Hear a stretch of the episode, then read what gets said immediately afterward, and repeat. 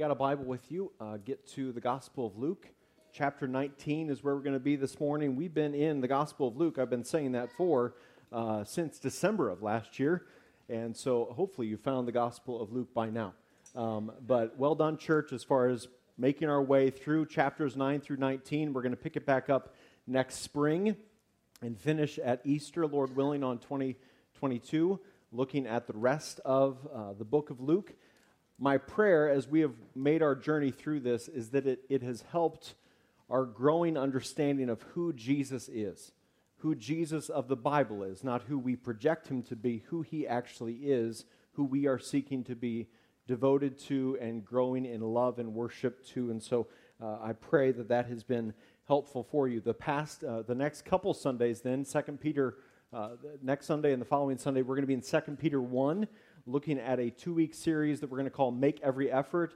As we celebrate 18 years, as we begin a 19th year together, I believe it's a, a good word for us to consider as we begin that next year together. And so we're going to be in 2 Peter 1. And then the following Sunday, September 12th, we're going to begin the Life and Community series. And so the books for that are available at Guest Connection starting today. Whether you're in a group or not, we are encouraging every crosspointer to, to get one, every husband and wife to get one, so no spouse rides the coattails of the spouse who does the homework. All spouses get a book. And so books are available for five bucks. We want you to get those. The study guide that, the, that nearly every community group is going to be going through is in the back of that book. And so that, that series starts September 12th. This is going to be a foundational series for us to, to be reminded of what the local church is how the local church lives, how the local church engages with one another as the family of God, as the body of Christ. And so we want you to get that resource. We want you to engage in a group.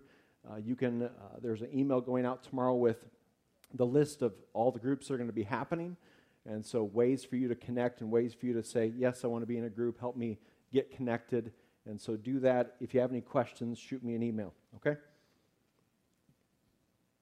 Jesus Christ could return at any moment. Jesus Christ may not return in our lifetime.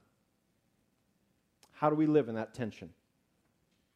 Nearly 2,000 years ago, Jesus rose from the dead on the third day. He rolled back the stone, walked out of the tomb, was seen by hundreds of witnesses, later would ascend to heaven. One day he will return. It will be glorious, spectacular, leading to the greatest joy of his people and the greatest feelings of regret for those who have chosen to reject him in this life. So, where we are now, at this point in history, we are living between his resurrection and his return. We are living between the already and the not yet. The kingdom of God is here. The, the first coming of Jesus ushered in the kingdom. He is risen from the dead. He is the King of kings now. And yet our world is not restored. Yet we get that of all weeks, we see the brokenness and the fallen nature of the world, the evil that still exists, and how the stain of sin is still very much present. One glorious day, worldwide restoration will occur. All things will be made new a new heavens and a new earth for those in Christ to enjoy forever. But we're not there yet. The kingdom of God is here now and will come in fullness in his return, we live between his resurrection and his return. So, how do we live in the tension of how we are, that, that he could return at any moment and yet may not return in our lifetime? Only the sovereign Lord knows the details. And so, we are not called to guess at the timing, but rather choose faithfulness in the watching and waiting for his return. And here in Luke 19, Jesus is going to encourage us in the posture and attitude of faithfulness, faithfulness in the watching and the waiting. Because in the waiting, we can get impatient. We can begin to doubt his goodness. We can wander and stray from our, our, walk with the Lord. We can stray toward an old creation way of life. We can grow fearful, and our spiritual enemy loves to tempt us in the waiting. So I love that Jesus, our good shepherd, has a parable for us to hear today to call us toward daily, moment by moment faithfulness in Him. Remember the context of the section of Scripture. We started last December in Luke 9, verse 51, where it, where it says that Jesus set his face toward Jerusalem. And so these 10 chapters are a detailed account of that time that Jesus spent doing ministry prior to walking into Jerusalem, where he will end up being falsely accused, arrested, beaten, killed on a cross. We've been following along the road on the way to Jerusalem with Christ. And the city, Jerusalem, is the center of Israel, the Jewish nation. If you want to overthrow the Roman occupation of your people, you go to Jerusalem. And at this point in the journey, Jesus and his disciples are in Jericho, which is about a six hour walk into the city. So put yourself in the shoes of the disciples. They know Jesus is the Messiah, the one sent to redeem people. They know he is the promised one that the Old Testament scriptures point to, the one sent to rescue in the way of Moses. Moses, who led the Israelites out of Egyptian slavery, out of freedom from oppression. So they're thinking Jesus will do the same deliverance type of work. And they're thinking political kingdom, political freedom. But the mission of Jesus is eternal, not political. He has come to set the captives free, the captives of sin. His kingdom is an eternal kingdom. But the, but the disciples, as they get closer to Jerusalem, are wrongly thinking political, earthly kingdom. They have these expectations of what Jesus will do in Jerusalem, and, and none of them, even though he's prophesied to them that he will, none of them are thinking that he will die. And this is why it shocks them so much when he's crucified. They miss that before glory comes suffering and pain. They miss that the path toward truly setting the captives free begins with the death of the one and only Son of God who will pay for the sins of the captives. The disciples don't fully get it at this point in the journey, and that they don't truly get that Jesus will die, let alone rise from the dead. See, there is no resurrection without first the cross. And yet, to the disciples, neither the death or the rising of the Messiah are in their view as they approach the city. So they have these false expectations, and Jesus needs to correct those and exhort them in a life of faithfulness following his ascension. He's teaching them when I depart and I don't return right away to usher in the kingdom in its full glory, here is how I'm calling you to live in the waiting between the resurrection and the return. Verse 11 in chapter 19 in the CSB translation as they were listening to this, he, Jesus, went on to tell a parable because he was near Jerusalem and they thought the kingdom of God was, was going to appear right away. This parable is similar to the one that Jesus taught in Matthew 25. There are, some different, there are more differences than similarities, so more than likely these are two separate parables, and yet some of the same truths that are taught by Jesus. And right here in the beginning, Jesus is saying, here's the point of the parable. You think the kingdom of God is going to appear right away, but it won't. So now I need you to te- now I need to teach you in how to live as you wait and as you watch. Even post resurrection Jesus in, in Acts 1, following his resurrection, the disciples are going to be asking him in verse 6, Lord, are you restoring the kingdom to Israel at this time? Is it going to happen right away, Lord? And he replies to them in verse 7. He said to them, It is not for you to know times or periods that the Father has set by his own authority. And then he says, But you will receive power as you wait, as you watch. It's not on you, but as you wait and watch, you will receive power when the Holy Spirit comes on you, and you will be my, my witnesses in Jerusalem and Judea and Samaria and to the ends of the earth. In short, as you wait and watch for my return, be dependent upon the Spirit. You won't be left alone, but rather empowered by the Spirit of God, so that you might live in faithfulness to the person and the commands of Jesus. So that's Acts 1. By Acts 3, in verses 16 through 21, we see the disciples get it. They understand that he will return. They won't know when it will occur, but the Lord will be faithful just as he was faithful to rise from the dead. Verse 12, Jesus begins to give the parable, which is simply an earthly story intended to teach an eternal truth. Therefore, he said, A nobleman traveled to a far country to receive for himself authority to be king and then to return. He called ten of his servants, gave them ten minas, and told them, Engage in business until I come back. We're introduced to two characters in this story a nobleman, which illustrates to us Jesus, and then 10 servants, which illustrate to us disciples of Jesus. And the nobleman who is becoming a king is going off to receive authority to be king over this land that he already calls home. The kingship of the nobleman is the point here. It is not as if Jesus became the King of Kings when he ascended to heaven. He's always been the King of Kings, the eternal one. He's always existed. He is the King with all authority. And when he returns, he will demonstrate that authority through, through the rewarding of faithful believers and the judgment of unbelievers. Prior to the nobleman going away to become a king, he gives the same amount of money to each servant, one mina to each. And a mina was, was the amount of money equivalent to three to four months' worth of, wages. And his charge to each one was engage in business until I, until I come back. Put my money to work. Don't sit on it and do nothing. Don't be passive, but be active. Engage in business, meaning I expect to receive more money when I return. I expect that it will have grown. Here's an amount of money that has value and significance. Now, what will you do with it? Now, what will you do with it? The nobleman who will return as a king is saying, While I'm physically absent from you, live in a way that leads to results, that reveals that you have listened to my words and obeyed them. Then in verse 14, we're going to be introduced to the third character in this parable. The CSB translates to them subjects. These illustrate those people who have yet to trust in Jesus, illustrating people, both Jew and Gentile, who have rejected the kingship of Jesus in their life. Verse 14 But his subjects hated him and sent a delegation after him, saying, We don't want this man to rule over us. So these subjects are not the servants who he entrusted money with. Again, they are disciples. They're not disciples of Jesus, clearly, because it says that they hate the king and they reject his ruling over them.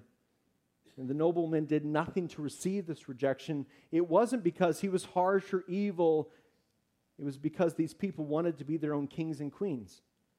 They were unwilling to humbly come under the authority of the rightful king, the one with all authority. They chose to rebel against the king rather than receive the king in their life.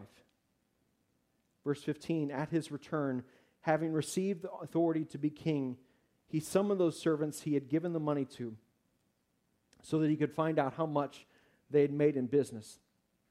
At his return, the second coming of Jesus, his servants will give an account of the business that they have conducted in, in his absence. Have they been faithful with what, they have what, what he has entrusted them with? Have they been people who have not only heard the word in his departure, but actually listened and obeyed? The nobleman's words had been engage in business until I come back. And we will find that there is reward for faithfulness and there is reward for obedience to his word had the servants been faithful. And in the parable, instead of going through all 10 servants, he gives an example of three servants. Verses 16 and 17. The first came forward and, and said, Master, your mina has earned 10 more minas. Well done, good servant, he told him because you have been faithful in a very small matter, have authority over 10 towns. The, the first servant had a great return, return, a thousand percent. Took the one, turned it to 10. The little or the small that he had been given, he was faithful, and it leads to reward. He is now over 10 towns. Jesus taught the same truth in Luke 16. This, this principle be faithful in the little. He taught it in Luke 16 in the parable of the dishonest manager.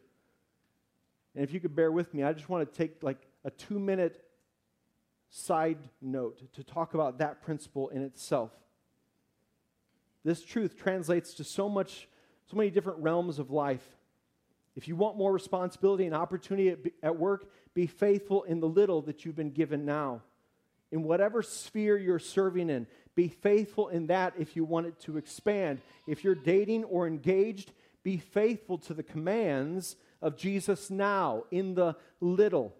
It's what prepares you for the quote unquote much of marriage.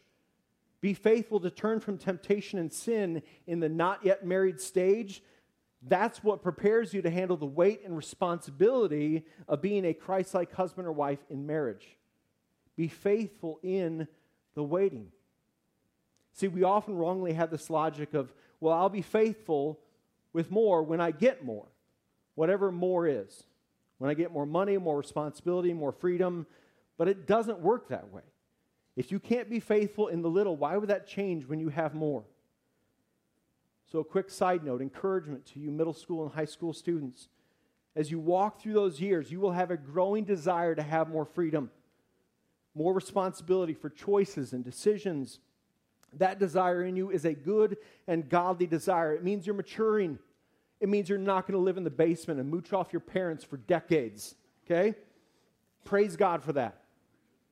But listen, the path toward more freedom and responsibility always starts in the little. Meaning, currently, are you joyfully and humbly living within the boundaries that your parents have set for you? In the little freedom that you have been given, are you faithful in that? If not, don't expect to get more freedom. Your parents are wrong to give you more freedom if you're not faithful in the little. Why do your parents restrict freedom? Why, they, why do they set these boundaries? Why? One simple reason they love you and are for you. Parents, you can amen anytime. You can, uh, hopefully, hopefully you're elbowing your kid. No, hopefully you're not. Because they love you and are for you. And immaturity paired with unlimited freedom leads to ungodly practices and places. When a person, not just a student, but when a person is led by the flesh and not the spirit, and then basically given no boundaries, what the Bible would tell us, Galatians 5 being an example, is that your flesh will crush you. Your flesh will crush you and enslave you. So your parents are for you and loving you, not wanting to lead you toward slavery, but actually toward freedom. My point is, and Jesus' point in verse 17 to the servant is be faithful in the waiting, in the little. This is what the first servant was, and guess what? It led to reward, great responsibility. Loved ones, hear the words of Jesus here. A life of being devoted, an earthly life of being devoted to Jesus, leads to an eternal life that is rewarded. Verse 18 and 19 the second came and said, Master, your mina has your, your mina has made five minas. So he said to him, You will be over five towns. The second servant had a good return as well, 500%. And as a result of being obedient to his word, more responsibility is given to him. Verses 20 and 21, the last of the three servants comes forward and, and says this Another came and said, Master, here is your mina. I kept it safe in a cloth because I was afraid of you. Since you were a harsh man, you collect what you didn't deposit and reap what you didn't sow. This servant has not engaged in business at all, like the king charged him to. No return at all. The money did no good at all. And he excuses his disobedience by saying, Well, you're a harsh man. He doesn't sound like a harsh man. He sounds like a loving, rewarding man. He sounds like someone who, who blesses those two servants prior to that. He also claims that basically the king didn't need his help. You're powerful enough to collect and reap what you didn't deposit or sow. But these are, excuses are, are not a justification for his disobedience. Verses 22 and 23, he told him, I will condemn you by what you have said, you evil servant. If you knew I was a harsh man, collecting what I didn't deposit and reaping what I didn't sow, why then didn't you put my money in the bank? And when I returned, I would have collected it with interest. He's saying to the servant, If you thought I was harsh, then shouldn't that have motivated you to listen to my words and engage in business? And if you thought I was powerful, then again, shouldn't that have motivated you to listen to my words? It should have led to obedience, not disobedience. It should have led to activity in your life, not inactivity. In short, the servant didn't respond to the king's words. He didn't even, at bare minimum, put the, put the money in the bank to earn some interest. In reality, it's clear the servant didn't really understand who the king was. But he rewards that he rewards faithfulness and gives more when you've been faithful in the little. Each servant was entrusted with the same amount of money, each entrusted with something of great value. Brother and sister in Christ, you've been entrusted with the gospel. You've been given the Spirit of God and the good news of Jesus not to sit on it and keep it in a cloth and so called safe and protected. But you've been charged by the King of Kings to go, to make disciples of Jesus, starting with those closest with, to you. The gospel doesn't just need protected, it needs to be proclaimed.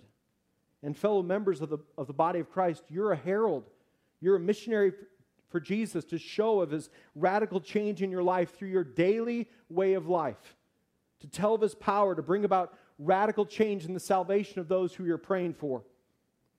We saw in Luke 13, verses 18 through 21, that the good news of Jesus is intended to go out to, to expand, to multiply. Starting small like a mustard seed or small like yeast, it expands. The kingdom of God can grow dramatically or it can grow gradually. Either way, it's always growing, it's always expanding. And it grows through servants who take the good news of Jesus, the truth of infinite value that you've been entrusted with, and you show and tell of it. Where you take Jesus' words, his commands to go and make, and you take them at face value, and you live faithfully by them. In the parable, reward went to both the one who got a thousand percent return and the one who got 500%.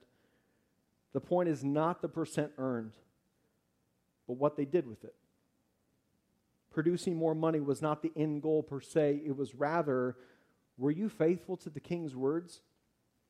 Were you faithful to the king's words? Did you hear the words?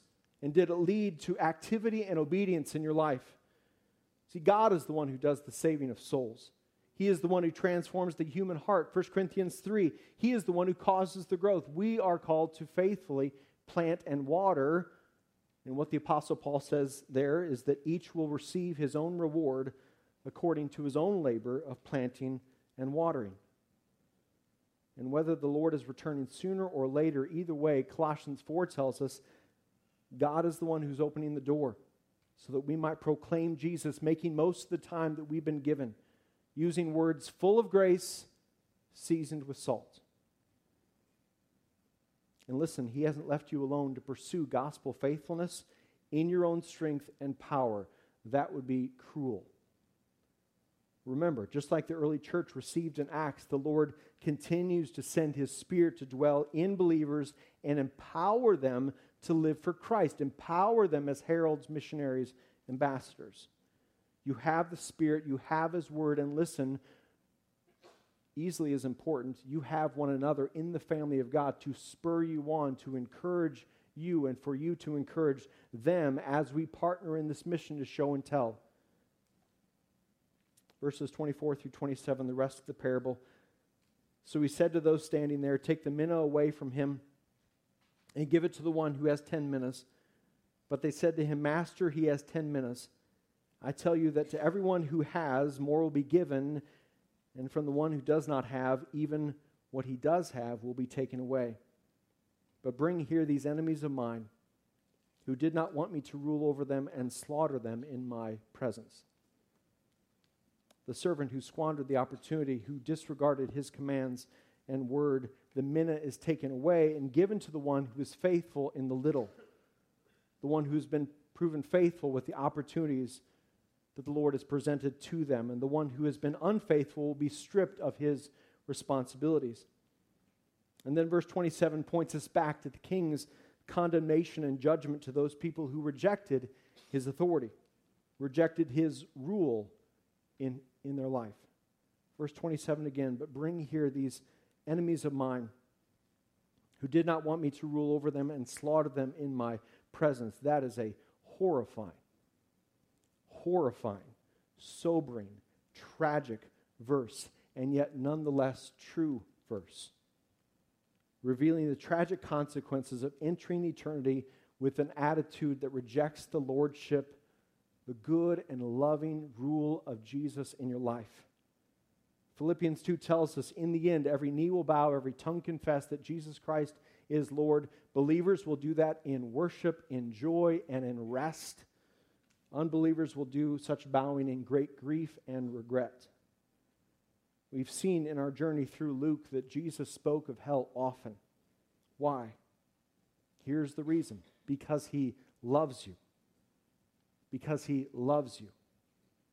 He loved those who were listening to them in person. He loves those to you who are listening to this day. He's not wanting anyone to perish, but all to come to repentance, including you.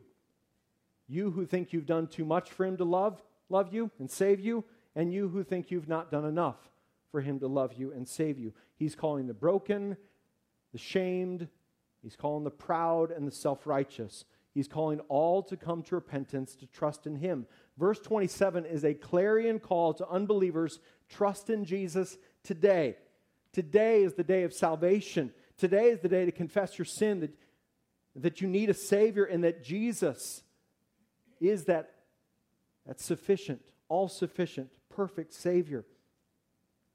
Verse 27 is also motivation for believers for mission, is it not?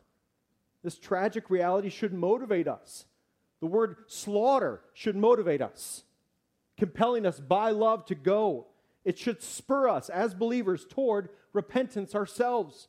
Because in this life, we never stop living in the posture of humble repentance. Verse 27 should shake us from an old creation sinful drift. It should wake us to the brevity of life, that this life is but a vapor. It should wake us to the goodness of Jesus. And how do we see the goodness of Jesus in verse 27? We see the goodness of Jesus because here's the truth of the gospel Jesus was slaughtered for you. He was slaughtered for you. He willingly laid down his life for you. Hebrews 12 tells us he joyfully, it says, joyfully endured the cross for you. One reason he loves you. He loves you. Because while we were still ungodly and rejecting his rule in our life, Jesus was laying down his life, proving his own love for us in this, the greatest demonstration of love in the history of humanity. The eternal King of Kings took on flesh, was tempted and tried in every way as we are, and yet was without sin. He humbled himself to the point of death, even death on a cross. A crown of thorns was placed upon his head, mocking him as a king. The Messiah of the world was sent in order to die and to rise, die for sin that he did not commit, but that we had. And by his wounds, through faith alone, Scripture tells us by his wounds we are able to be healed. One day he will return not with a crown of thorns of humility, but a crown of glory with all majesty. He will return as the conquering king victorious over evil. Praise God for that reality, right? Victorious over evil, wrongs made right, judging the living and the dead. With Christ, there is no neutral position. We see that in this parable.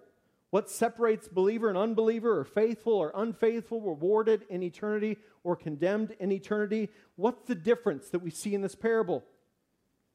Well, those who trust in Jesus and are saved, who joyfully, they're the ones who joyfully and humbly receive his good and loving authority in their life. And I want to keep emphasizing, I pray say good and loving authority. Those are my two descriptors every time I say the word authority, probably. Because we have such an authority issue in our lives right now. And we have since Genesis 3. This is not new. His good and loving for you authority. Believers are those who hear his words and they respond in faith. Those who face judgment in eternity, those who reject his good and loving rule in their life. If we reject it in this earthly life, then why would we expect it to be different in eternity? We shouldn't expect it to be different. And throughout the Gospel of Luke and throughout Scripture, it tells us it won't be different that we will face his rejection in eternity if our posture in this life has been rejection as well. But as far as we know, in this moment, today is not the day of judgment, today is the day of salvation. So respond to his invitation, respond to his command to trust in him. Phil and Ryan, if you want to come back up. I want to leave just a, a couple minutes of, a prayerful space for us. Spa- uh, space for us to pause, to, to repent where the Spirit is leading us to. Space for those who are not yet followers of Christ to trust in Him, to confess Him as Lord, ask Him to save you. He's faithful to do that saving work. Brothers and sisters, where are you resisting repentance right now? Where are you resisting His, his good and loving authority and rule in your life? Where is there a, has there been a callousness grown on your heart or your spirit that needs to be confessed, needs to be brought into the light today? 1 John 5, 1 through 4 says, Everyone who believes that Jesus is the Christ has been born of God. And everyone who loves the Father also loves the one born of him. This is how we know that we love God's children, when we love God and obey his commands. For this is what love for God is to keep his commands, and his commands are not a burden. His commands are not a burden because everyone who has been born of God conquers the world. This is the victory that has conquered the world, our faith. So let's spend just a couple minutes of prayerful repentance, confession, thanking God for his grace, thanking Jesus for the good news that he was slaughtered and yet he rose again on the third day. And then we'll stand and worship. Jesus, do the work of tenderizing our hearts. Do the supernatural work of renewing our minds. Give us a a humble, worshipful, joyful spirit toward you. You who the who came in the fullness of grace and truth. Thank you for the gospel. Thank you that the gospel of God's grace sets us free. That we don't have to be ruled by our flesh. We don't have to be ruled by an old creation way of life. We can be ruled by the Spirit of God that leads us toward fruit and freedom.